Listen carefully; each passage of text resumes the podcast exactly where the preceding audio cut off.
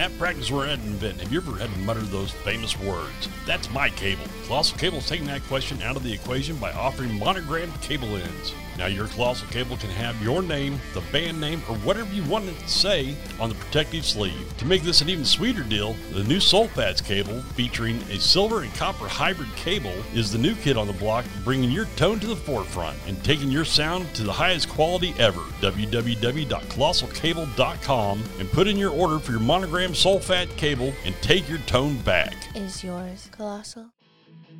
Most coffees are just that coffee. It's time to wake up your taste buds with the new kid in town. Riders and Rockers Coffee Company isn't for the average Joe drinker. Riders and Rockers coffee is the best that you deserve. From the premium light roast to the bold dark roast and everything in between. Personally, I'm really liking the LA Guns cocked and loaded blend. Take your coffee game to the ultimate level. Riders and Rockers Coffee Company.com. Follow us on Facebook. You deserve the best damn cup of coffee. Hey, Rob. Cheers. There we go. Hey, all. Yeah. One for each eye. Yeah, right. Recording in progress. All right. Recording in progress. There we go. It's Okay, official. Yeah, that's that's the key to this, I think. Yeah. of course. So, okay, I want to start this whole ball of wax with 1987 Kansas City Memorial Hall. I'm front row center. You guys are opening up for Stryper. Uh, Tim Gaines is throwing slices of bread out there while you guys are performing. Smacked Kelly a couple times in the head with slices of bread. yeah. and I remember, uh, Robert, you dropped one of your guitar picks, and Tony came over and he's like, I, I pointed at the guitar pick, and he goes, he bent, he actually bent down and said, "Why do you want that? Nobody's named on it. It's just one of those junk Fender pickup picks." And I'm like, "Oh." so that was my first introduction to Tony Cavazo. I kind of remember that. That you know, go ahead. well, uh, was it bread or was it pizza? It was actually Because I remember bread. them. He ripped open the loaf of bread. I remember. Well, part of the reason why we that- did that is we were getting we get bored on on tours a lot, you know, Yeah. doing the same thing every day, and and everybody's Terrorized. playing practical jokes on each other, Yeah. and you know we did it to them as well. You know, we would you know do crazy stuff to them. Oh yeah, i think- yeah. Tony, the, the the best one that we did was uh, we got smoke bombs, and you know we were doing arenas with them, and we would stick s- smoke bomb on the Robert Sweet's drum riser, which was Yeah. beautiful, and his hair was blowing. He had fans underneath. I mean, it was a beautiful scenery, and we were, you know, we were very careful which color we would choose, you know, to use smoke bombs. So we, of course, you know, the, their concept is black Yeah. and yellow. So we, you know, Tony and I and Jay and Holly Kelly, we will light up those smoke bombs under the stage, under the drum riser, and he will be like smoked out. Yeah, so we would terrorize each other. We were born like Tony said. Well, guys, I've heard the new album. Holy crap. You guys have just grabbed 80s metal, put it into a blender, shaken it up, and just exploded it. It was, it's absolutely phenomenal. Thank you. Nice, man. Appreciate that, Chris. We're we're a couple of mad scientists in their in our laboratory. It only took 20 Yeah, years, we right? yeah. Man, we, we did a lot experimental because also we got caught up um, in the middle of COVID while we started, you know, recording. Yeah. So we had to kind of reinvent our wheel, you know, and you know, you stay positive and you figure it out, you know. So you know, Mikey opened up a kick-ass studio in, in his house, and and Tony and, and Daniel and myself with a tiny little laptop in the boat, and uh, we made it. We made it work out. Right. So oh, yeah. And, you know. COVID destroyed so much, but so much great music is coming out of it now. Oh yeah. Absolutely. Yeah. There was no gigs to be had during that time and all we could do was write you know and write Yeah. and pass stuff back and forth and and you know everybody would the next guy would probably bring a song to the next level and uh, that's what we were shooting for and it just kept building on that you know just building a new level to each song Right. that that's how we did it and it, it just worked out really good for us we did it the modern way you know remotely Yeah. Well, so uh, this is going to be on video and it's also going to be on the podcast just as audio. So let me introduce. I've got the guys from Hurricane here, and let me tell you guys something. This album took a few years to get done, but it is a masterpiece. That's all you can say. It's it's absolutely phenomenal. So Man, thank you. thank, Thank you, Chris. you. Thank you. That means you a have a lot favorite song? you. What's that? Do you have a favorite song, Chris? Um, actually, I do. Hand of Souls. Oh, nice. Nice. That, Uh, that was Tony. Tony wrote that. Well, yeah, I, I Well, I right, Mikey. I did ride with Tony on that one. So. yeah, yeah. Okay. if I remember. All Yeah. right, go. How, Politically how correct. about into the fine. song that, that took it to another level? Well, really you know, um, as a musician myself, I sit there and I'll, I'll hear a song and I'll start associating it with other things. And Hand of Soul has one part in it that sounds so much like Day After Day by Badfinger. Wow, that's cool. And I'm sitting there going, What genius. what part is that? Um, it, it, I can't remember exactly the part, but it's just like there's a little guitar, um, like a, a three string intro, like that da da da. And the way the vocals come in, it feels so much like Day After Day. I could I could see that. So, Yeah, nice. Yeah. That. But I do have to say it's the roots. that the remake of I'm On to You, off the charts.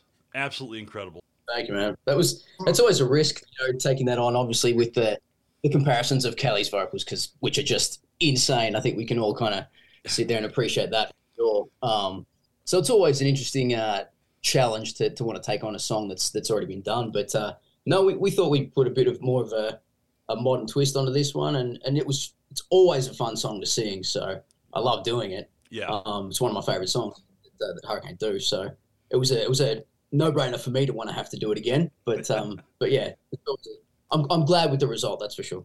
Well, Yeah. there's there's nothing to be ashamed with. That's for damn sure. Because that is the, the the the remake of it. I, I don't want to call it a remake. The remaster of it is just uh, insane. I, the the the new guitar parts in it, and and the way your vocals just lay right on top of it. It just I was. Well, I we was actually shocked. recorded the whole song all over again from scratch. You know, we did. It wasn't a remaster. It was a, a, a whole new uh, recording session for the song. Because Okay. the reason why we wanted to do it is for two reasons. One, we wanted to reinduce or reconnect with our fans, and wanted them to remember that it was us that came that played that song.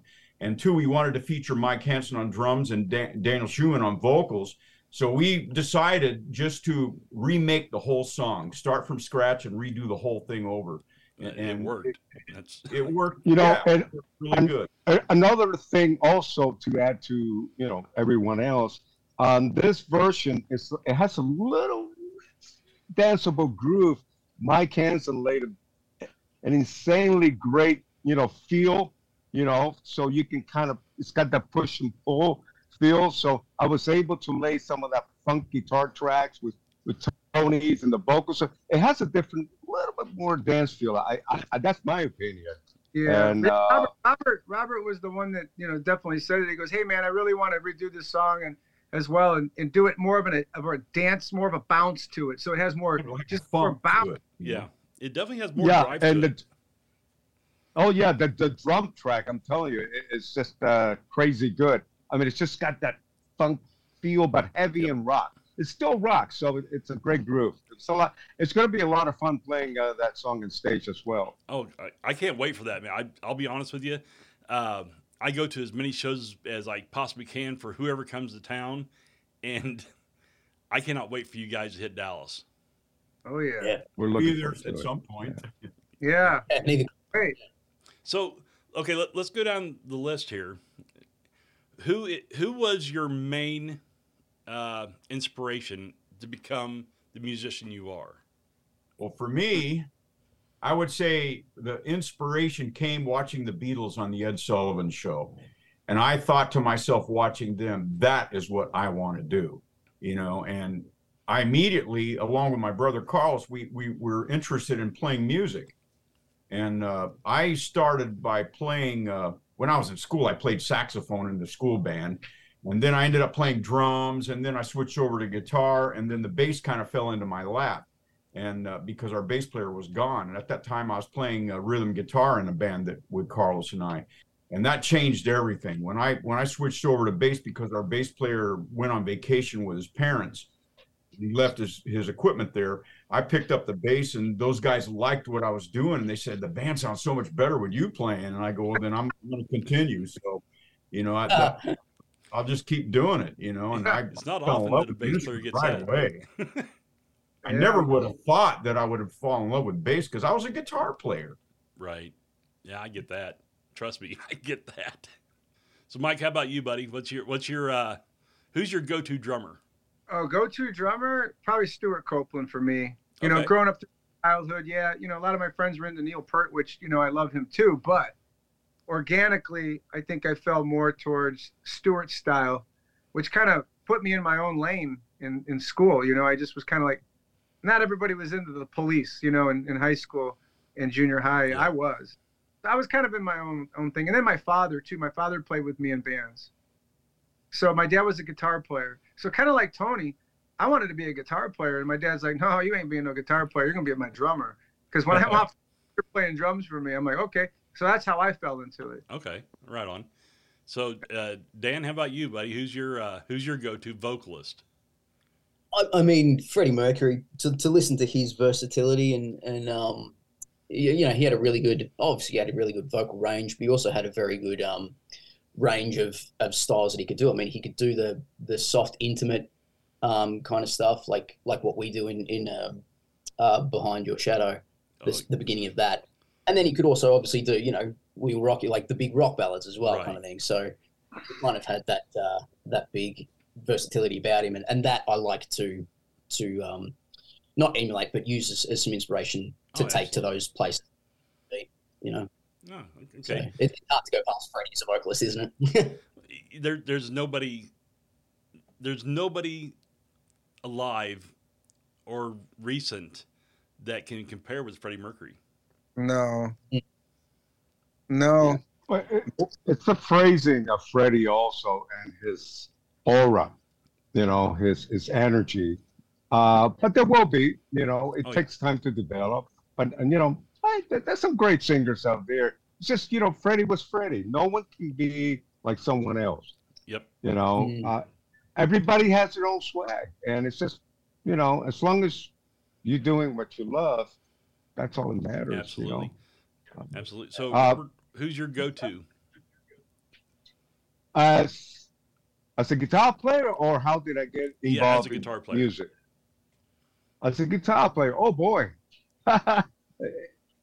I would say hundreds and hundreds of players. Uh, there's a lot of fantastic guitar players in there. I mean, from uh, Roy Buchanan, Jimmy Page, Jeff Beck, Jimi Hendrix, Segovia, uh, Paco de Lucia, Al Di Meola, Jeff Clouthen, Al Holzer. I mean, the list goes on and Oh, yeah. on, and it goes way back to jazz. Rick Derringer. I mean, Johnny Winter. Uh, yeah, that's a lot of. It, it, that question is tricky because I have a lot of different influences of guitar players. I love uh, James Brown music. I love funk music, metal, Yeah. country. Uh, but Jimmy Page, I really studied, and Jeff Beck. I really liked their band, and Roy Buchanan. I learned how to do pitch harmonics from uh, listening and uh, and also working with uh, Roy Buchanan did a record at the record plant with uh, uh, Shelly Yakus, which also was the engineer with Jimmy Iovine. So when I, I was recording in New York City in 1979, I happened to have a conversation with uh, the engineer, and he says, "Oh, I produced that record, the first Roy Buchanan." So I kind of learned, you know, he told me a lot of stories. So Roy Buchanan is a big influence of mine. Country player from Nashville, I think he was. Yeah, yeah, definitely. Yeah, I, uh, I've, I mean, I've dipped my toes in all kinds of music all over the, all over the place over the years, and uh, I, I've always been drawn back to metal. You know, the the '80s. I, I hate to say the glam metal or the uh, hair metal, whatever, but that's that was my music. That was what got me into music. You know, Kiss, Motley Crue, stuff like that. Of course. Oh, oh, the Beatles, like Tony. I mean, Tony and I were 10 days apart. We were born like really close to each other in different, you know, states. I was in the Cuba, and Tony was. Where were you I born, was Tony? in Georgia. I was Uh, born in- Georgia. Well, That explains Yeah, a lot. okay, but Conceived but I saw the Ed Sullivan, the Ed. Sullivan show. I would say. What's that, Mike? I said he was conceived on a on a kitchen table. Ah, yeah. And I'm probably one of the only Well, that's guys fun. you'll ever meet that was That's not born in a fun, man. hospital. I was born at home on the kitchen table How the hell did that? happen? Wow. in Georgia. What's for dessert, Wow. honey? Well, Tony, it that's was going a to whole new pie, song. but Yeah, that's a pie, all right. oh, that's great. so so you guys, I can tell you guys just love to have fun. And Yeah. so one of the questions I always ask is, what is your greatest Spinal Tap moment? Oh, Ooh. Sure, we've had a few of them. Yeah, finding the saddest, chord- the saddest chord that's ever existed was that D minor, right? this one's D minor. Yeah. yeah. That always cracks. That sucks when that happens. yeah. Right. but yeah, I, I Hard to you know, say, the- you know, I mean, I've, I've had some interesting people say some very different things, like uh, Lorraine Lewis from Vixen. Uh, she forgot her in-ear monitors and didn't realize it Yeah. until she was like two songs from being done. So Whoa. it's like, how do you not re- notice I- that? Yeah, you that's probably pretty were hard to thinking something sounds weird, you know. I sound very flat tonight. Wow, man. It's in a minor. Why is everything in a minor? Now, I remember one time, uh, this wasn't actually a stage performance that we had. We were in New Orleans and uh, we went to this club. The whole band went to this club, and Robert got invited to play up on stage.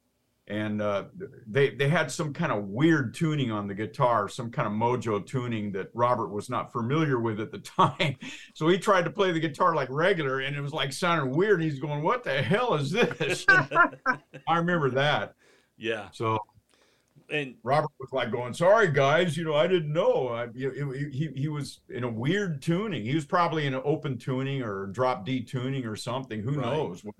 But in, you know, it's it's like uh, it it's came to light, and a lot of people have already known this that like David Gilmour, his tuning was just insane on a couple songs, and everybody's like, I can't figure out how to play this. I'm like, you're not tuned right, Yeah, you know. So Can you hear me?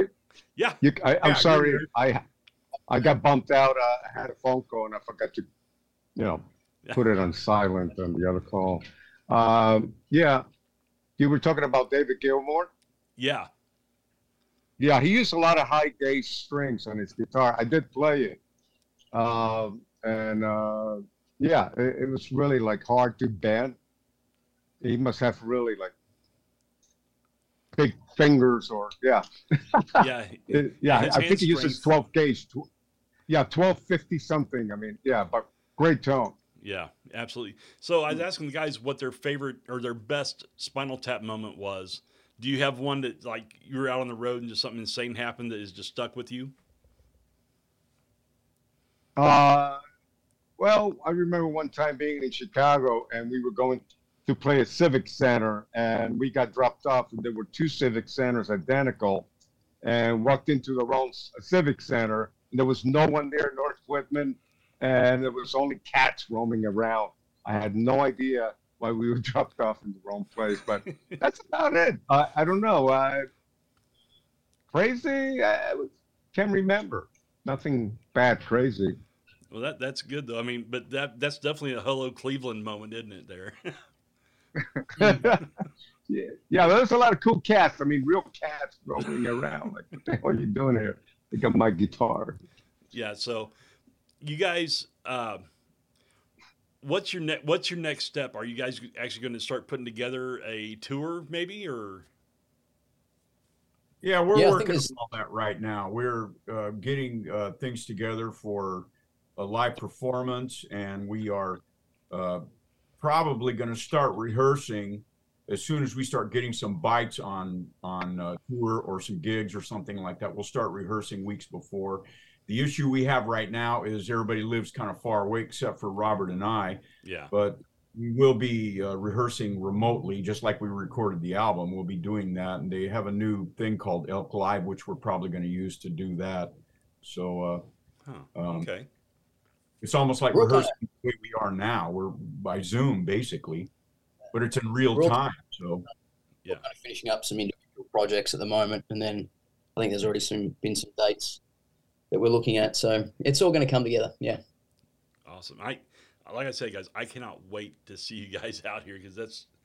Yeah, I'm I'm I'm a metal geek. Okay, I'm not going to lie about it. Like uh, uh, Tracii Guns, who just did the famous bathroom show here in in uh, Dallas. Uh, did you guys hear about that? uh-uh. No. Tracii's uh, PTSD was kicking him really hard, and he couldn't be out on stage. He did the show from the bathroom of the venue. Wow. And Wow. I'm sitting there going, I mean, because I'm I'm an LA Guns fan, and I'm sitting there going, holy God! I, I said that can't be a track because you can hear the live side of it, and I'm sitting there going, Mm. but there's no Tracii on stage. Whoa. And then I went on to the Instagram, and, and he, he, you know, he had the apology up there, the uh, my PTSD, blah blah blah blah, and I will be doing the show, but I'll be doing it from another room. Wow. I was just like, holy God! The show was flawless, absolutely flawless. That, So that's interesting.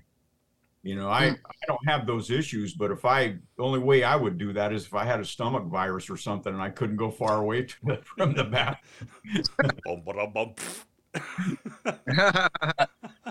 Bum, ba-dum, bum. yeah, Tiny Bowl Man. Woo.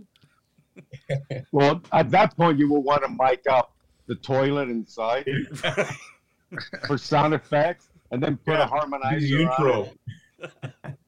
Yeah. I Yeah. hate Sample to tune that. that damn thing. That's the real brown sound. Great for guitar players. Yeah. So, when you guys were putting putting together this uh, this Hurricane 3.0 here, uh, Robert and Tony, how did you how did you settle on Dan and Mike? Well, Mike's been with us for 13 to 15 Oh. years. And, Oh, Yeah. Okay. we put the right we put the band back together robert and i you know got together started work coming up with ideas and stuff like that and we met mike and andrew freeman from last in line w- was actually in the band at that time andrew andy went off to do other things and uh, uh, mike stuck around. He's still sticking around through thick and thin with us. And uh, we appreciate you mike. Anyway um, we were looking for different uh, new singers and we came across several guys. None of them really worked out until we met dan through andy freeman. And that how that happened is we were slated to do the m3 festival in baltimore a few years ago and we didn't have a singer. And uh, so we i called andy freeman to see if he would be available to do the, the show with us and he goes man i'd love to do the show but i'm not available man i'm going to be on the road and i go oh, wow but I, I got a guy that you guys should look at. His name is Dan Schumann. He's one of the uh, uh, uh, tenors of rock singers out of Vegas. And I go, okay. So we called him, and Dan came down and, and worked. We worked with him, and it turned out great. We loved him. Yeah. You know, it Yeah, worked it was- really good. So Yeah.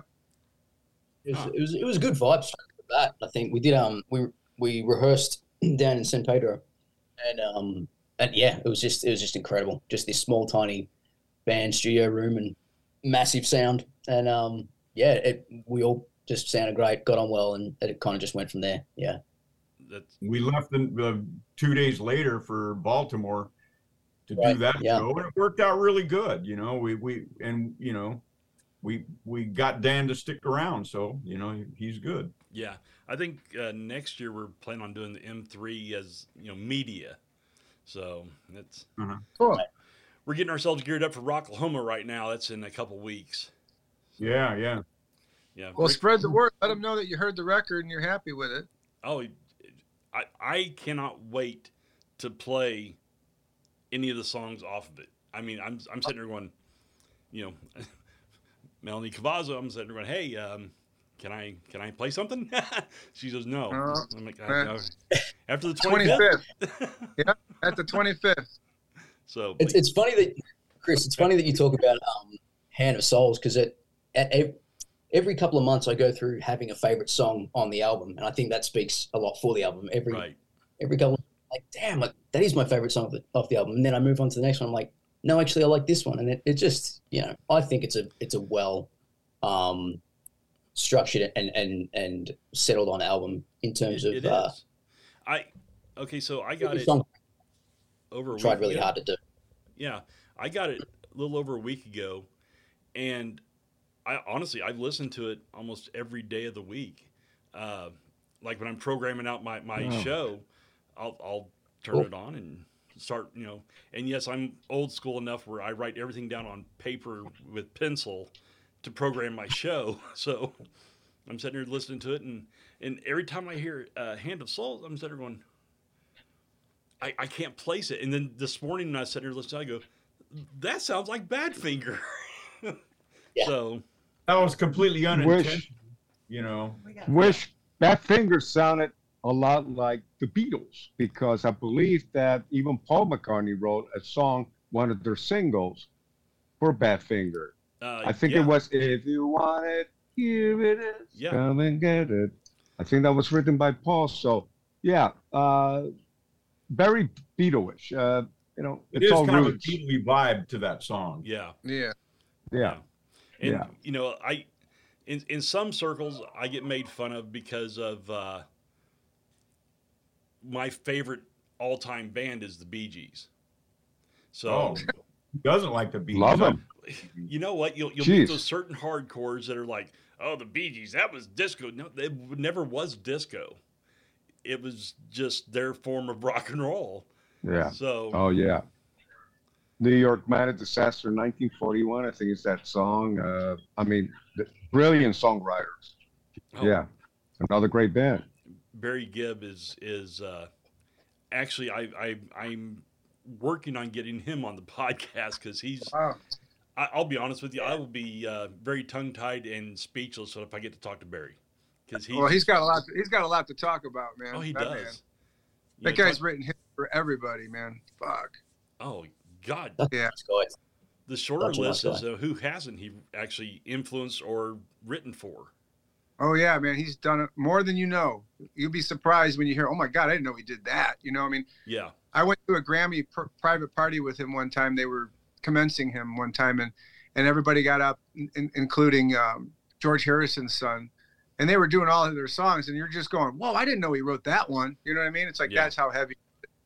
well have you have you seen the the Really? uh, Bee Gees documentary Mm-hmm. I have. The way they came up with the beat for Saturday Night Live or Saturday Night Fever, that blew me away. That it was an old track they had sitting over here, and they just ran it through a loop, with you know, running the tape across the room and over his mic stand and running back. It, I was I was absolutely floored at the fact that that's how they did it. Yeah. So, Well, hope you get him on your show, bud. Hope you Oh, get him, Chris. Thank you, man. I I'm, I'm hoping so too. Um, Cool. so jumping back into the, the the the metal side of things and the the major geek side of this. Um, okay, so each one of you guys, Mike first here. What what uh, who's your endorsements? Who are you using? Jeez, I got a lot of them. uh, Sawtooth, which we're all using, Sawtooth and ChromaCast products. Um, you know, I've got Focusrite, I got Warm Audio. You know, I've got JBL, I got AKG. Um, I got Bosphorus cymbals, Techra sticks. I got Aquarian drum heads. So Uh, you're a yeah. nightmare on a rider. Yeah, I got a lot of. Well, yeah, you can't have all that, but you know, yeah. you know, but I'm just saying, as far as what I do to, for my work and, you know, my studio and things like that too, and live both, that covers it all. You know, Right. I'm good. Yeah, I'm pretty covered all the way through. You know, I'm I'm pretty excited that I was able to accomplish all those. You know, it's hard to get endorsements actually. yeah. You know, nobody has money anymore, so you know, not everybody wants to do it. It, it, you're not wrong. So I'm I'm blessed for that. Yeah, I'm very happy for Yeah. that. Absolutely. Yeah. Thank you. Tony, what are you using, brother? Well, you know, I do have the Sawtooth uh, in, uh, endorsement and the ChromaCast endorsement, which I use a lot of their stuff. Um, they got some really nice basses, um, but throughout my career and throughout my life, I've always been a Fender P bass guy. and uh, that that's what I love to use. That's what I love to play. Um, and I'm torn between using the sawtooth stuff and my Fender. You know, I, I like the sawtooth stuff, but uh, the Fender's just always, you know, I'm, it's my go-to instrument. Right. You know, and uh, that that's you know what I like to use, and I would, would I am going to be using the sawtooth basses in, in hurricane shows. I will be using those. Okay. Awesome. So Daniel, how about you, buddy? What do you got up your sleeve? Not much, man. I got to actually. I have to get down to Sawtooth. The boys just reminded me there. But uh, no, I, I use Rode, which is a, an Aussie brand of microphone, which I actually recorded a couple of songs from the album on my Rode mic. So, yeah, Rode. that worked well for me. There you go. so Robert, how about you? What do you uh what are you running through, buddy? Well, I'm actually making a, making a list because I don't want to, you know, uh, not include everyone in the list. Um, you know, like everyone else in the band, uh, Sawtooth, uh, Chromacast, my signature guitar, the Voodoo uh, guitar, is part of Sawtooth. Um, and also I endorse Floyd Rose, which is, in, uh, you know, attached to the guitar. Right. And uh, Seymour Duncan Company. Uh, I have their power amp, uh, the 170 PS, and also the 700. Uh, Cleartone strings. Uh, Mezzabarba amplifiers. They're hand wired and handmade in Italy, and it's like the best tube amplifier in the world. Really are great. Uh, Godin guitars. Uh, I have their MIDI acoustics, which I have used already with Hurricane. Uh, they just sent me a, a new one that just plays great. It's kind of like a Tele, and it's got the Seymour Duncan pickups in there. Uh, I'm also going to be endorsing very soon. Tomorrow they're dropping off. They made me Ciari guitar, Ciari, it's called, and it's the folding guitar that you can actually put under the flight seat, and and it looks kind of like a Gibson, but it, it's it's it's really pro pro guitar. So, but the great thing about that is, so if your guitar never makes it to the show on time, you have your other guitar, in, you know, as well in there. Uh, Ruby tubes also. Um, the, the you know great tubes that you need to put in your amplifiers. Um, I have a feeling I'm forgetting someone, but that's kind of like the bulk. Uh, line six also. I use their wireless. What about your son, Uh, son's stuff? oh yeah, the uh, what I use for uh, for retune. Mm-hmm. Yeah, thank you, Mikey. Uh, No problem. I got you. Also- I got it written down over here. Yeah, thank you.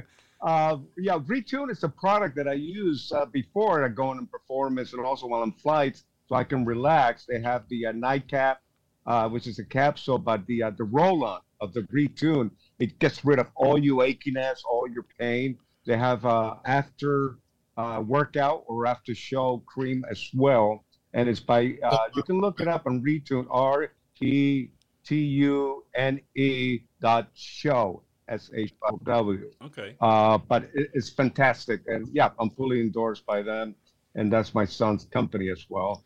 Uh, anybody else forgetting, guys? Uh, Oh, we're we're forgetting about Elk Live, which is probably something we're going to be using for yeah, yeah, So we're, we're yeah. The Elk Live also. Yeah, we're, we're, we're endorsing them, and, and they also have a box. It's called the Bridge, and the coolest thing is that you can just plug in, plug in your headset. What Tony and I are going to do is we're going to go right into the uh, the box, and that's called the Bridge, not the James Brown bridge, but the actual bridge. and then the uh, uh, Mikey and uh, Daniel will be all in different locations, but it, it's some real time. That that is the Light. Thanks, Sony. Okay. Um, damn, what else? Oh, uh, yeah, I have also Galaxy Audio uh, for when I wear in ears, uh, which is a great unit, uh, AS 1800, and uh, also the T9s uh, uh, uh, earbuds that I'm using as well uh, from a, a different company. They're the uh, T9s, uh, and I know I'm probably forgetting. You got me off guard. but That's okay. I should have a list with me. Well, you know, one, Uh, of the, one of the but, things that uh, we pride ourselves on whenever we're doing an interview is it's a million percent unscripted because I, do, I would rather sit here and, and, and talk person to person than go, okay, bullet point one said, I, I hate that crap. And Right. Yeah. people would much rather Sure. hear an honest answer than a scripted answer. Right. Hey, get caught off guard sometimes. and Very you're true. like, "Uh, uh." that's that's the magic of editing. yeah. so, um, no. So your son's uh, company, of the uh, that the cream stuff. I've actually looked into that for my Yeah, wife. She has uh, retune like that. uh, like muscle issues in her feet and in her legs, and we were actually looking into that to get some to see if it helps with the uh, joint pains that she has. It does. So Yeah, yeah, it, it will. Uh, after the interview, we'll, we'll, we'll talk. And they also have the uh, the spray that a lot of vocalists are using for singing, mhm. and it really smooths out your throat, the back of your throat for singing. Uh, yeah, a lot of you know known singers are starting to use it. Uh, it's been a NAMM already uh, twice in a row, and it's gonna probably be again a NAMM show. yeah, Um, that's good stuff. We need it. You know, as musicians, we get beat up on the road, and we need Without something like that. that you know, it's it's part of Life Pack Organics slash Retune, which is for musicians, but really roadies can use it. Anybody that's in pain can use it and benefit you know, from it. somebody suggested I use uh, something for my voice because I'll be honest with you guys, I do all my shows in one day, and when I get to my Friday show, I'm spent. You know, but then again, I've got a great face for radio, so I muster through it. Right. No, that, that spray, I can, re- I can recommend it. I can recommend the, the vocal spray. It's a good one. Yeah. I mean, if they made any kind of spray, it just had to be a non-ugly spray, and that's about it for me. so, when you guys are, are sitting there doing this, uh, getting ready to just go out and do shows, what is one thing you guys want to accomplish with your shows? We want to have fun. Yeah, we want to have fun because when we're having fun, the audience is having fun. Yeah. Absolutely. we that, that's what we strive for we we try to play as best as we can and sometimes if we make a mistake we we play through it and we we we come out the other end fine Yeah. and uh it, it's li- No mistakes. live yeah live music is is Yeah. what it is you know it, we're only human and Yeah. you know everybody makes mistakes everybody does things a little bit different each each gig Yep. and uh, but the, the bottom line is to have fun and let everybody have fun you know at our show Yeah, I, I think we're also really excited. The four of us is, you know, we love all our fans that have that have supported us through all the years, even before me and Daniel got in the band as well as current. But we're really excited to get aboard some new people, you know, and I think we're going to achieve that. Right. Well, you know, um, one of my one of my hot spots for uh, my show is in Dublin, Ireland, and usually about twice, maybe three times a week, I'll somebody will pipe up and say, "Hey, can you play Hurricane?" Absolutely, freaking lootly. Well, that's know. good to. So Awesome. Hurricanes played Yeah. probably uh, four times a week on my shows. So Wow. Great. Thank you. Oh, it's Yeah. my pleasure. Trust me. So, but now, uh, yeah, we, we like to, and also, Chris, we like to, you do what? we have a little delay. In here. No, I was saying that besides having fun, we, we like to improvise Absolutely. on stage. And Tony was saying that every night's a little different. And it's true. Like we have cues and, you know, we'll extend things. Like like at the end of Insane, we'll, we'll, we'll, battle, we'll get right into some kind of a jam. Yeah. And, and that's part of us just improvising. Uh, you know, that's our playground. Hopefully, uh, people will get what we're doing. We're just having fun. you guys see yourself doing any more festivals? Uh, like next year, doing some uh, lineup stuff. Of course we do. We're we're looking at stuff right now, and uh, a lot of the festivals are already booked, but there's always cancellations, and some some of these we're on their radar. Yeah. you know the promoters. We're on the promoters' radar, so uh, that could happen. Yeah. Well. They're, they're the fun too, festivals. They're, they're fun for us as well. So Oh God, yeah. we love Uh, doing it.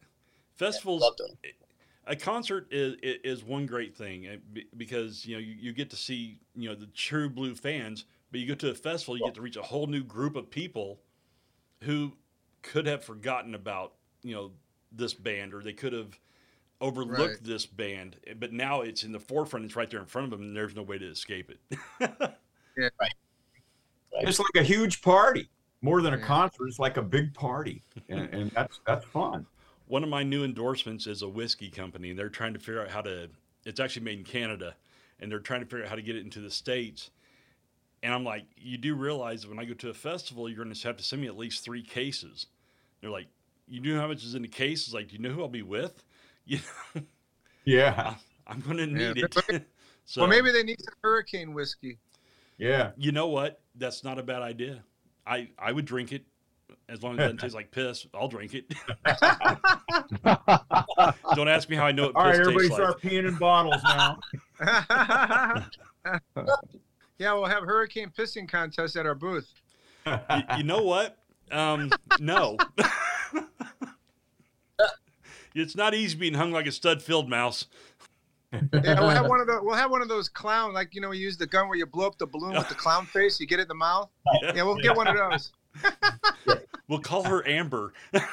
Oh, there you go. I love it. Oh my God. There's going to be some editing in this, but you know what? All for the good. Keep it raw. It's okay. It's all part of rock and roll. It is, and so many people get get butt hurt whenever you start talking about just having a good time, just having fun, and when a band is is, is coming out and doing some amazing things, reinventing.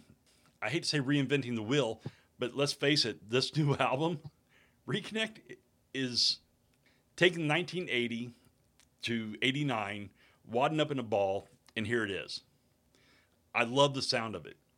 So Thank you, man. you know, Okay. some people are going to say, "Well, it's dated."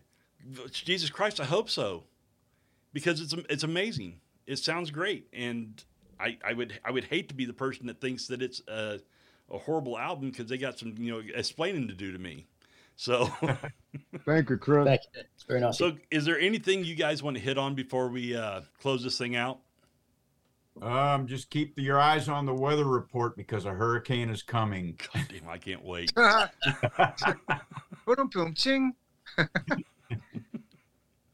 Boom, boom, ching. yeah, no, Yeah, no, we're we- excited. We're, we're excited to get this thing out. I mean, we've been waiting a while for this October, this August 25th drop date. You know, and the single seems to be doing pretty well. We're getting you know a lot of a lot of attention from it. Yeah, You know, um, so that's really where it's at. I mean, it's going to dictate what we do.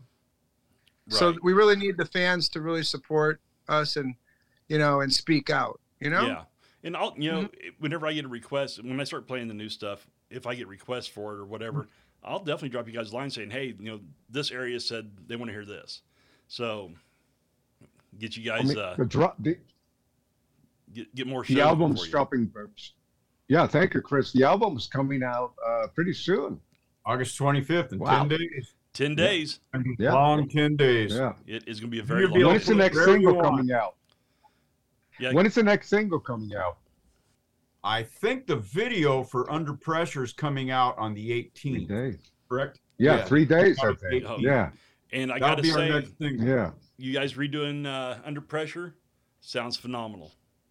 That was, Yeah, we wanted to do that song justice. We we respected the, the song itself, and we Yeah. respect you know Bowie and, and Freddie. We respect all all that, and we didn't want to make it a heavy heavy metal version of it or nothing like that. We want to just do our our version of it, and you know stick to the stick to the script as best we can, and it and it came out really good. No, no. I was going to say also the video is pretty uh, intense. Uh, I believe they're going to be dropping the video as well at the same time as the uh, the audio okay. on the uh, 18th. So that should be all over anywhere that you know that can uh, hold up the video, which of course YouTube, Right. uh, anywhere else. It, it's, Yeah. You you got you guys took under pressure and like like you said you you didn't meddle it up you didn't uh, overdo it you you paid an homage Yeah, the integrity's still Yeah. there. Yeah. it is Yeah. and it sounds phenomenal sounds absolutely incredible Yeah, we were happy doing it. We really were. You know, that was a fun song for all of us, I think. Yeah. Awesome yeah, we hope everyone loves the album as much as we enjoyed, you know, making it and writing it and all that stuff. So we're proud of it. I think I can speak on behalf of, of the other three guys that, Yeah. that were proud of this album. So we want it to do well, and we want to we want to be out there Well, performing as, it. So. as soon as I get the green light, I'm gonna be playing as much of the new stuff as I can because the entire Thanks, album Chris. is phenomenal. Thank you. brother. Yeah, Me you know, you can get it on uh, hurricaneofficialrockband.com, you know, and and we've got other socials too. Dan, why don't you go ahead and rattle those off? You know, the, uh, Yeah, the Instagram and all that stuff. Yeah, we're all trying to keep it Hurricane Official Rock Band. Um, Yeah. So you can follow those, all those platforms and Yep. yeah. Aw- Awesome. Yeah. Um, you know, we we have uh, our our group page for the All Things Metal show, and uh, when I when I post on there, you know, that this interview happened and stuff. When I get it put up there, I'm gonna have a lot of people asking questions about uh, touring and when it's going to kick off and all that. So is it is, it- is it safe to say that uh, early 24? there could be More or less. tours? Yeah, I would say so. Yeah. Yeah, Okay. yeah. That's that's incredible. I just like I said, when you guys hit Dallas, I'm there, front row center. Cool. Yeah, we love backstage Dallas. trying to eat some. Give you a backstage pass. Come on in. Right on, man. I'll be there. Yeah. but um, when th- this is a question I've actually had for a number of years. Uh, Tony and Robert, did you guys meet through the, the, the Quiet Riot era, or was it before then? No, uh, Hmm. Kevin DuBrow, the late Kevin DuBrow, introduced Robert to me. He told me he was Rudy's younger brother, and I believe it was at, at, at a gig that I was playing with that band called Dubrow at that time. Okay. I was filling in. I was filling in for Chuck Wright, and I was filling in for Rudy, who was deciding to come back from the Aussie uh, stint that he had. And I was, you know, playing uh, probably about ten shows with those guys, and and I think uh, Kevin Dubrow introduced me to Robert. okay. Yeah, yeah. It, well, you know, a lot of people don't. When they start putting two and two together, of you know, you're Carlos Cavazo's brother and Robert is Rudy's brother, they're like, well, they must have met when uh, it was the height of Quiet Riot, and I'm sitting there going, I, I think it's before that, but Yeah, it was. It was. yeah, it was way, way before. Yeah, because I remember being at the Rainbow Bar and Grill. Uh, at, I think it was the listening party of Quiet Riot, and I was in the upstairs with uh, the guys in the band and uh, hanging out. You know, I mean, they're all there: Carlos, Kevin, Frankie, Rudy. Were you there, Tony? I don't remember if you were there. I don't know if I uh, was there or not, but I, I remember Kevin introducing Yeah. me. yeah. I, I can't Yeah, and we already now. and, and Tony and I, we were already, you know, uh, putting together the group. So, uh, yeah, it was just one of those things. You see, I was living in New Jersey. So uh, when I was here um, in Los Angeles, uh, sort of on business, uh, that's when I met uh, Tony. And then I went back to Paramus, New Jersey, and uh, sold the house and moved here and started all over again. And that's when, uh, you know, we started putting the band together. That Yeah, was that- what, Well, I'll uh, tell you what, 83, I think it was. 82. 82. What? I think Yeah, that's that's when we met in 82, 83. We met in '83. Yeah, yeah. Okay. Wow. Well, so when when you guys were uh, forming the band, who was it that gave you guys the uh, the first kick in the ass to, to get going and and to, to get you into a label? Oh well, we really we knew what we wanted right from the beginning. Tony already had the vision, as well as myself. Uh, so we knew the process. We had a big four uh, 833 TX machine. We were rehearsing at Bambi's off her dad's building in Santa Monica. Remember Tony? Yeah, yeah. And uh, and we even had Carmine Appice come over. We were looking for drummers. We we we were writing right from the beginning. We knew okay, let's start writing the record, and we wrote together uh, the song Hurricane. That was the, our first one that we For Songs for collaborated. We wrote. Yeah. And uh, so no one really had to motivate us or give us a kick, or it was just the process, just going through the motion. And we knew John Shear, the drummer, uh, English drummer, and uh, through him we met Kelly, and then uh, through our manager we met Jay. So, but yeah, well, we, we had the concept of how to put it together, and that's what we stuck to, and uh, and it worked. Oh, that's good. Now you can you can answer this or not. Uh, I'm gonna leave it totally up to you guys. When you see Kelly playing someplace, do you, do you ever go see him? Is, is there is there still a good relationship there? Uh, I've seen him at NAMM show and actually took pictures with him. Uh, at one of the booths. You know, I mean, he's doing his thing, and I'm doing my thing, Yeah. and I'm happy, you know, that he has accomplished what he wanted to accomplish. So yeah, it's all cool, it's all fine. I mean, it's just it's a short life, and you cannot hold anything about differences of anything. I mean, it's just like why move on? You know, just just be happy. I, I want everyone to be happy and do their thing. So in my end, I would say, speak for myself. No, Okay. there's nothing. You know. Yeah, as for me, I'm totally happy that Kelly and Jay, for that matter, playing with Yes now, Yeah. i- is uh, doing very well with their careers. You know, those guys for years were musical brothers, and and we can't be more happier than than what they're accomplishing right now. And it, it, it was it's a great feeling to know that we were maybe a small part of getting to where they are today. Well, I mean, th- nothing happens by just chance. Things happen to lead to another another step in the ladder. Right. So, you know, you guys doing your thing with uh, Kelly and Jay, of course, it led to them doing other things. And uh, what was it last night? The night before last? I it was this week, uh, maybe it's Saturday night.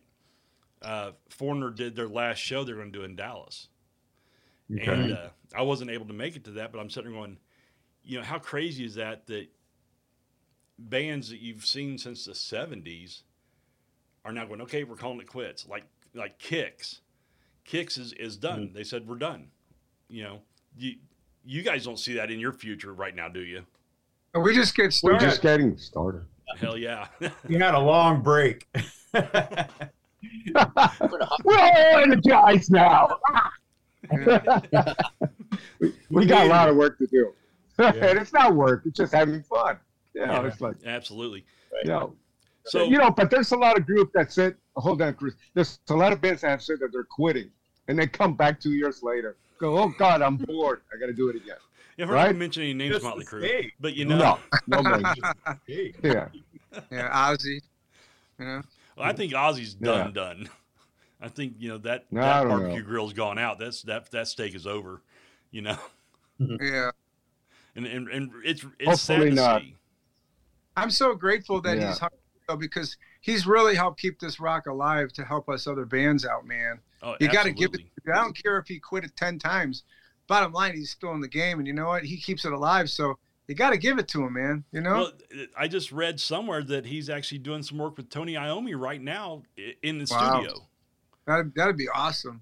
Yeah, Yeah. it would be. I mean, if they could get Geezer and uh, Oh. let's face it, Geezer was the writing force behind Black Sabbath, Yeah. and Oh, for sure. Yeah, you got Bill on drums, right? Bill Ward. Yeah, if if you could get those He guys wrote, all together yeah. in the same room again and, and get them past the crap that Bill said, Yeah, well, do another album would be phenomenal.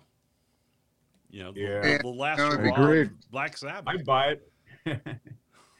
Right. So, well, man, I've had a lot of fun talking with you guys. You guys are absolutely a blast, and I can't wait to see you guys live. Uh, keep me posted, man. If, if there's a show Oh, nearby, sure. I mean, Oklahoma City or uh, New Orleans, Mel whatever, will I let you drive for that. I, I'm Yeah. not afraid. Mel so where, where would you like to see, where would you like to see us in, in Dallas? You know, there's there's a lot of great venues in Dallas. Um, I think I honestly think you guys could pull off Lava Cantina, and it would just be huge. Um, What's it called? Lava Cantina, Cantina. Lava Cantina. Katina. yeah. How big is it? How big? Um, it, it, it's it's it's good sized. Uh, it's it's a little bit bigger than like uh, Memorial Hall in Kansas City or something like that. It's just a little bit bigger, but Okay. uh, it's a great great venue. I think you guys would do incredible there, and I know that the the metal scene is really huge here in the area. Uh, hell, LA Guns have been here twice in, in this year, and they've sold out each time. Yeah. Oh wow. So Okay. Well, if you could, if you get a chance, send Mel the link to that place, and we'll try to make that happen. uh, absolutely, and Yeah. you know, I'll like I, Mhm. I'll promote you guys on the show, doing any show close by to me, or hell, up. I'll put you guys on my website and say, you know, this is where they're going to be. Show up or be an asshole, you know, Cool. whatever. Yeah. That's and, and radio is pretty strong right there. Uh, no. Yeah. Seems to like that everywhere. I'm lucky. I'm on uh, three digital networks. Uh, terrestrial radio, it, it, it's holding its own, but it's getting very dated. Yeah. Uh, it's getting AI too, isn't it? It is, it is, Yeah. and you know, I I I'm not gonna lie. I I auditioned for a couple uh, radio stations. And they said, "Oh, you can do it remote, and if you can't make it, we'll do that." I'm like, "No, I'm, I'm, I'm out." You know, I if I'm going to do a show, I want to be at the place that I'm doing it at. Yeah. and uh, you know I've got a, I've got a studio here at the house that I use, and I've got you know two computers that are just completely full of music.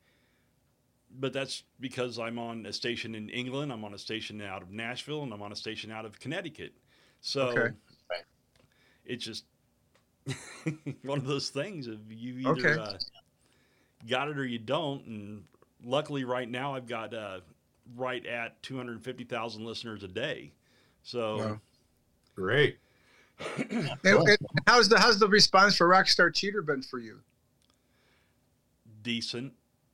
Not, Okay. Not not great, but Okay. you know it's. Uh, I, I- can say this that when I go to uh, a concert or a festival or something, uh, Yeah.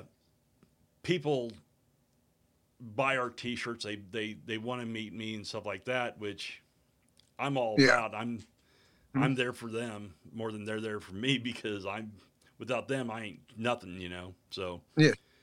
But yeah, the the uh, the, the, the, the show aspect down here is, is getting bigger, but it also has a lot to do with a lot of rock stars live in this area. Yeah. Uh, Right. King Diamond lives uh, a, a town over, and you know, talk about a trip. Walking, running to that guy at a grocery store, you're like, "Holy shit!" You know, King Diamond, you're buying chicken. Is that for something else? you know, I thought you needed a Does live go out- for sacrifice.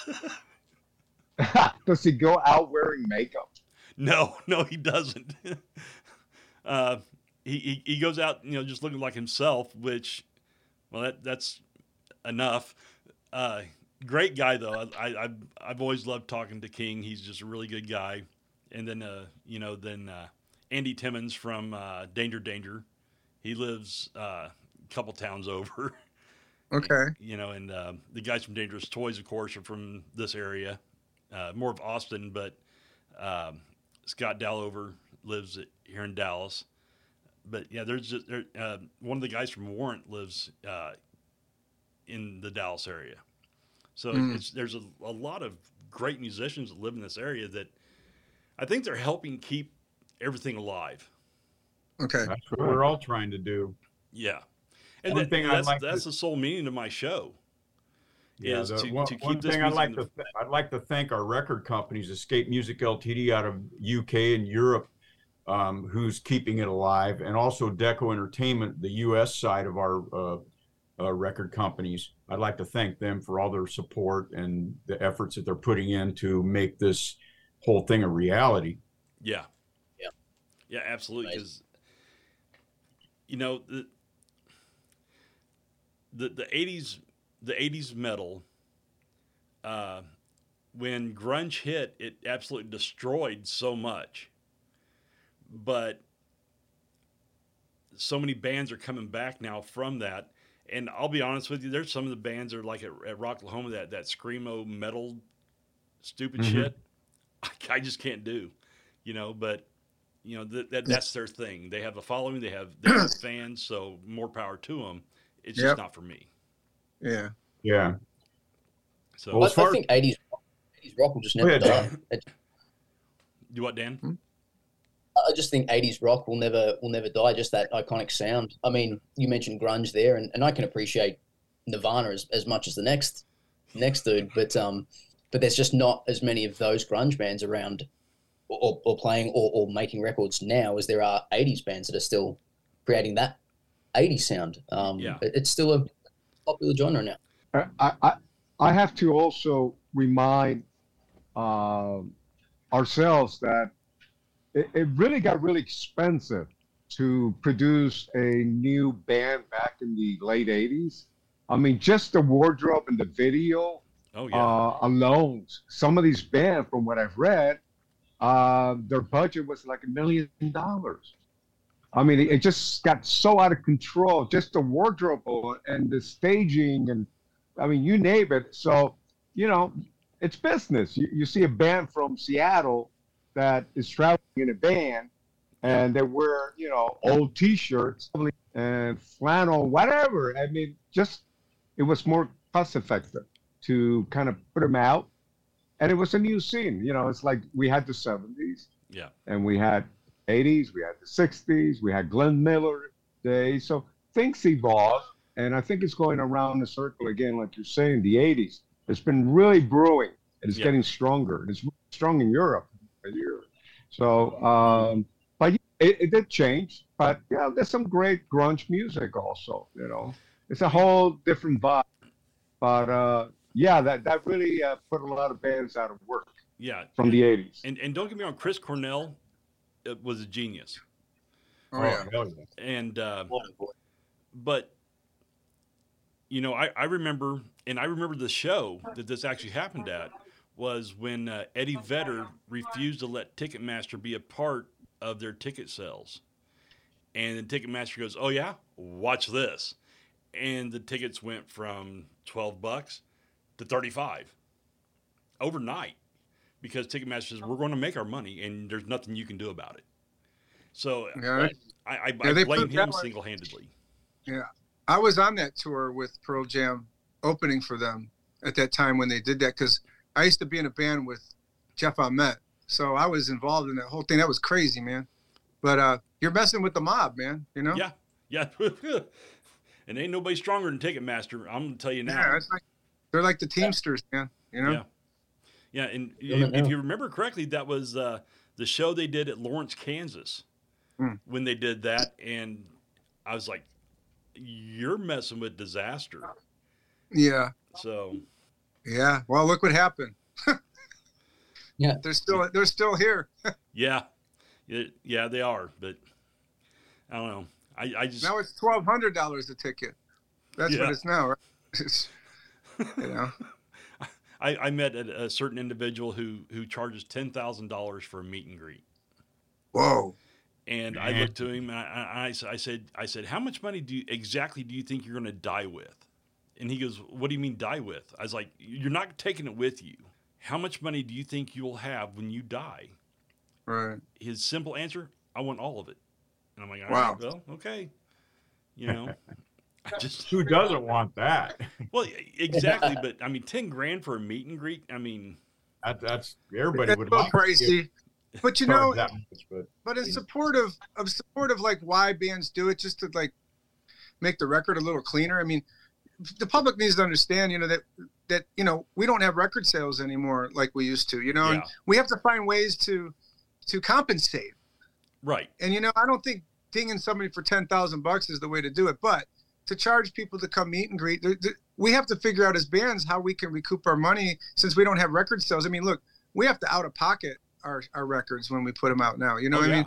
yeah. Yeah. you know even yeah it's even hard to get labels to even do it. And labels want you to do your own records now. So you know so in in in, in stature that you know i just think that you know this is why if people wonder why we charge or bands charge not us but bands together it's because of because of we don't have any any way to make money besides merchandising and and then that so Right. that's why we charge because everybody wants to stream and take it for free so that's what that's kind of like our way of saying hey we need to make money somehow. Right. Well, and you know, I who was it? Um, I can't remember what band it was. They were charging like an extra twenty five bucks for a meet and greet. Well, th- their meet and greets are never just that. You're you're hanging out with them for a couple hours, Yeah. which was always phenomenal. But they're you're right that you guys don't have the backing that you used to have back in the day. No. Uh, if, if you want backing now, you got to go out and find it yourself. Oh. So, And gasoline costs more to fuel your tour bus or your luxury van that you're using. And, you know, logistically, it, it just costs way more money now to get to the show and get back home. Uh, so, yeah, to add to what Mike was saying, it's very expensive. And, yeah, so, you know, the fans, I think some some understand, some don't want to understand, but yeah. right. hopefully they'll get it. They'll understand. Well, I mean, I'll be the first one to tell you, I paid the ten grand for the meet and greet because you know Wow. The dude's not getting any younger, and it was my Yeah, I think Motley. meet- I think Motley Crue on this last run was charging twenty five hundred a person, Yeah, or fifteen hundred a person, or something like that. I don't want to. I'm not going to quote. The, I don't really know, but I know it was up in that range, yeah, like for each mm-hmm. person, because I knew a couple people from Chicago that went, and I think they paid like, I think the whole bill between two of them was like twenty five hundred. I'm honestly now that I'm thinking about it, I think it was twenty five hundred. That was just to walk in a room and take snap a picture with them and say hi for five seconds. yeah, yeah, yeah. It's. I do have to say though that the that the uh, the, the one that I did for ten grand came with a guitar that was autographed by the. Oh wow. So, you know, there. Our there meet and greet that. price right now is zero. Yeah. Our That price could right now is a can of beer. yeah, there you go. but yeah, I, I don't know. There's there's just so much going on in the music industry that people don't see that that's behind the, the scenes. Even for myself doing radio, um, if I go to a terrestrial station, I basically have to give them the show, and I have to sell it inside their market. It, it's Mm. it's not. Hey, you guys want this show? All right, great. This is how much it is a month. Send me a check. It's not like that anymore. Yeah. Uh, and that, that all happened because of COVID, because now nobody wants to spend money, yeah. which is fine. Uh, I, I've learned a lot of new little tricks with this thing, but I have to, I have to sell my show not only to that station, but now I have to sell it to a, a vendor in that market to pay for the show. Trust me, I, I get it, and nobody Yeah. pays Right. me to show up someplace. I The know. bottom, the bottom line is we we as a band need the support of our fans yes, to come to the shows and you know support it, and that that's going to open up more uh, opportunities for us to keep touring and keep uh, keep the thing alive. You know? I know you guys are always putting on a great show, no matter where you were at. I, I've seen you. I've seen you in the '80s, um, and I, I'm not positive. I think I saw you guys uh, in the like the the mid 2000s, like 2005, something like that. I'm not 100 percent sure on that because that was a very fuzzy time for me. So it happens. Yeah. So, um, but no, It's I, all good. I honestly cannot wait for you guys to get back on the road and uh, Thank you. Thanks, Chris. because it's, it's going to be huge shows. I mean, whether you guys are playing in front of fifty or fifty thousand, you guys put on an amazing show every time. Yeah, Hey, we man, we're looking forward to it. Looking forward to it. And thanks for having us on your show, bud. Hey man, no problem, dude. Anytime, Yeah. anytime you guys want to, you know, stop by and say hey or whatever. We'll let you know when we're in Dallas, and you, you could come as our, our guests. Well, you know what? I will take that offer.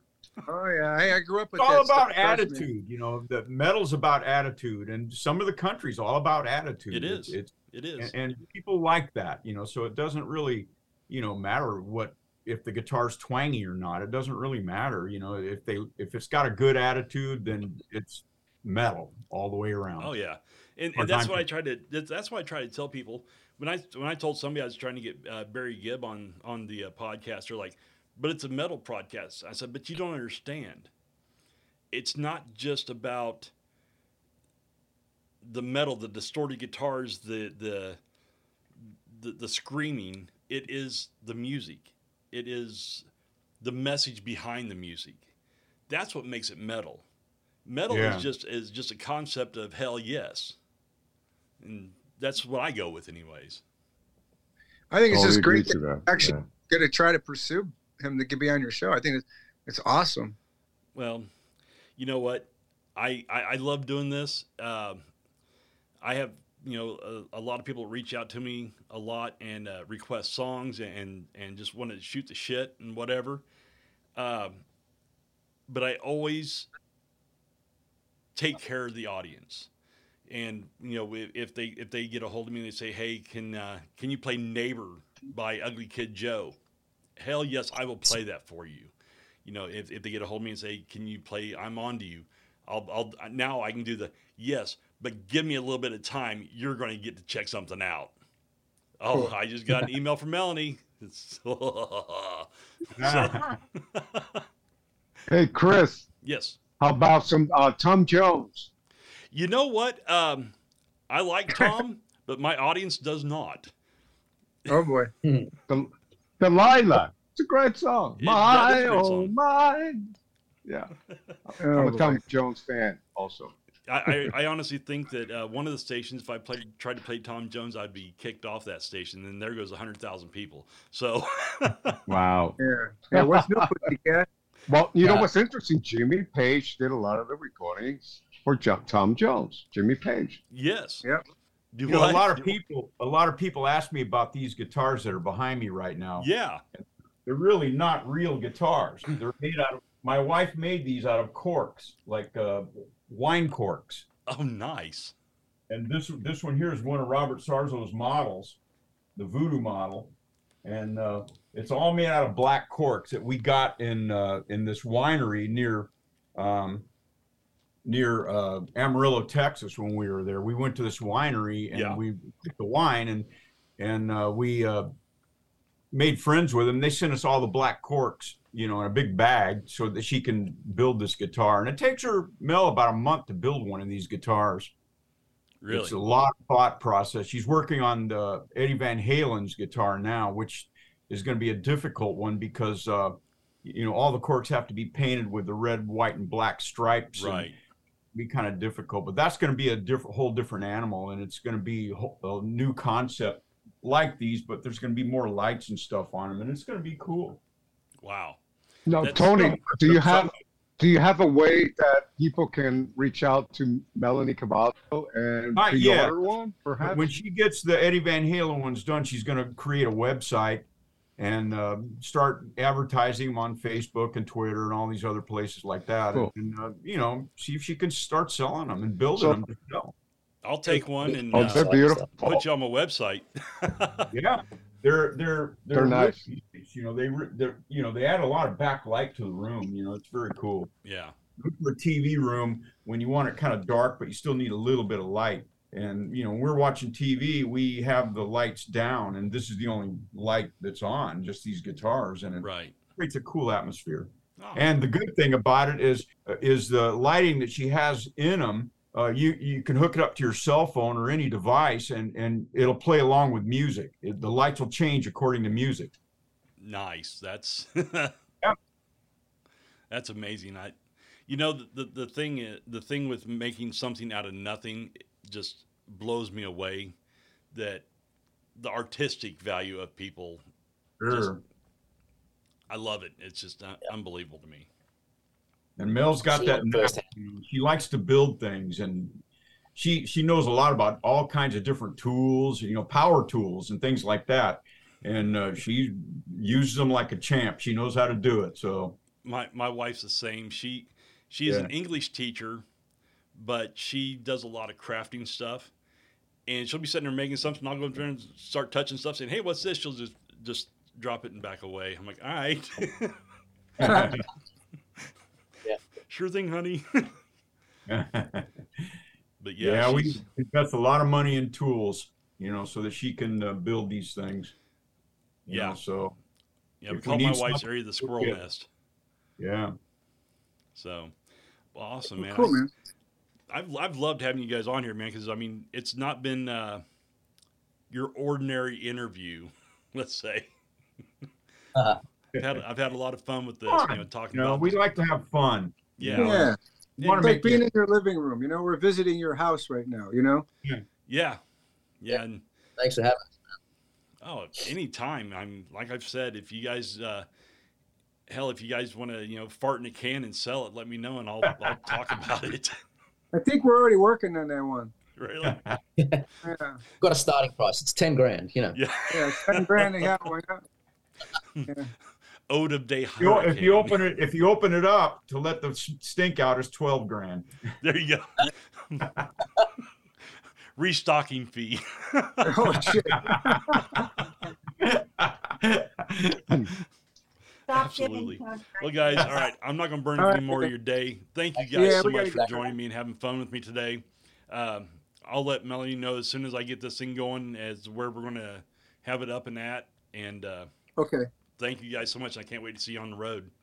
thanks, Chris. Thank you, Chris. good It's day, been our Thank pleasure. you. We'll see you, You out rock. All there. right. buddy. Thanks a lot, guys. Hey, man. All right. All right, Bye-bye. cool. Let me. Bye. Most coffees are just that coffee. It's time to wake up your taste buds with the new kid in town. Riders and Rockers Coffee Company isn't for the average Joe drinker.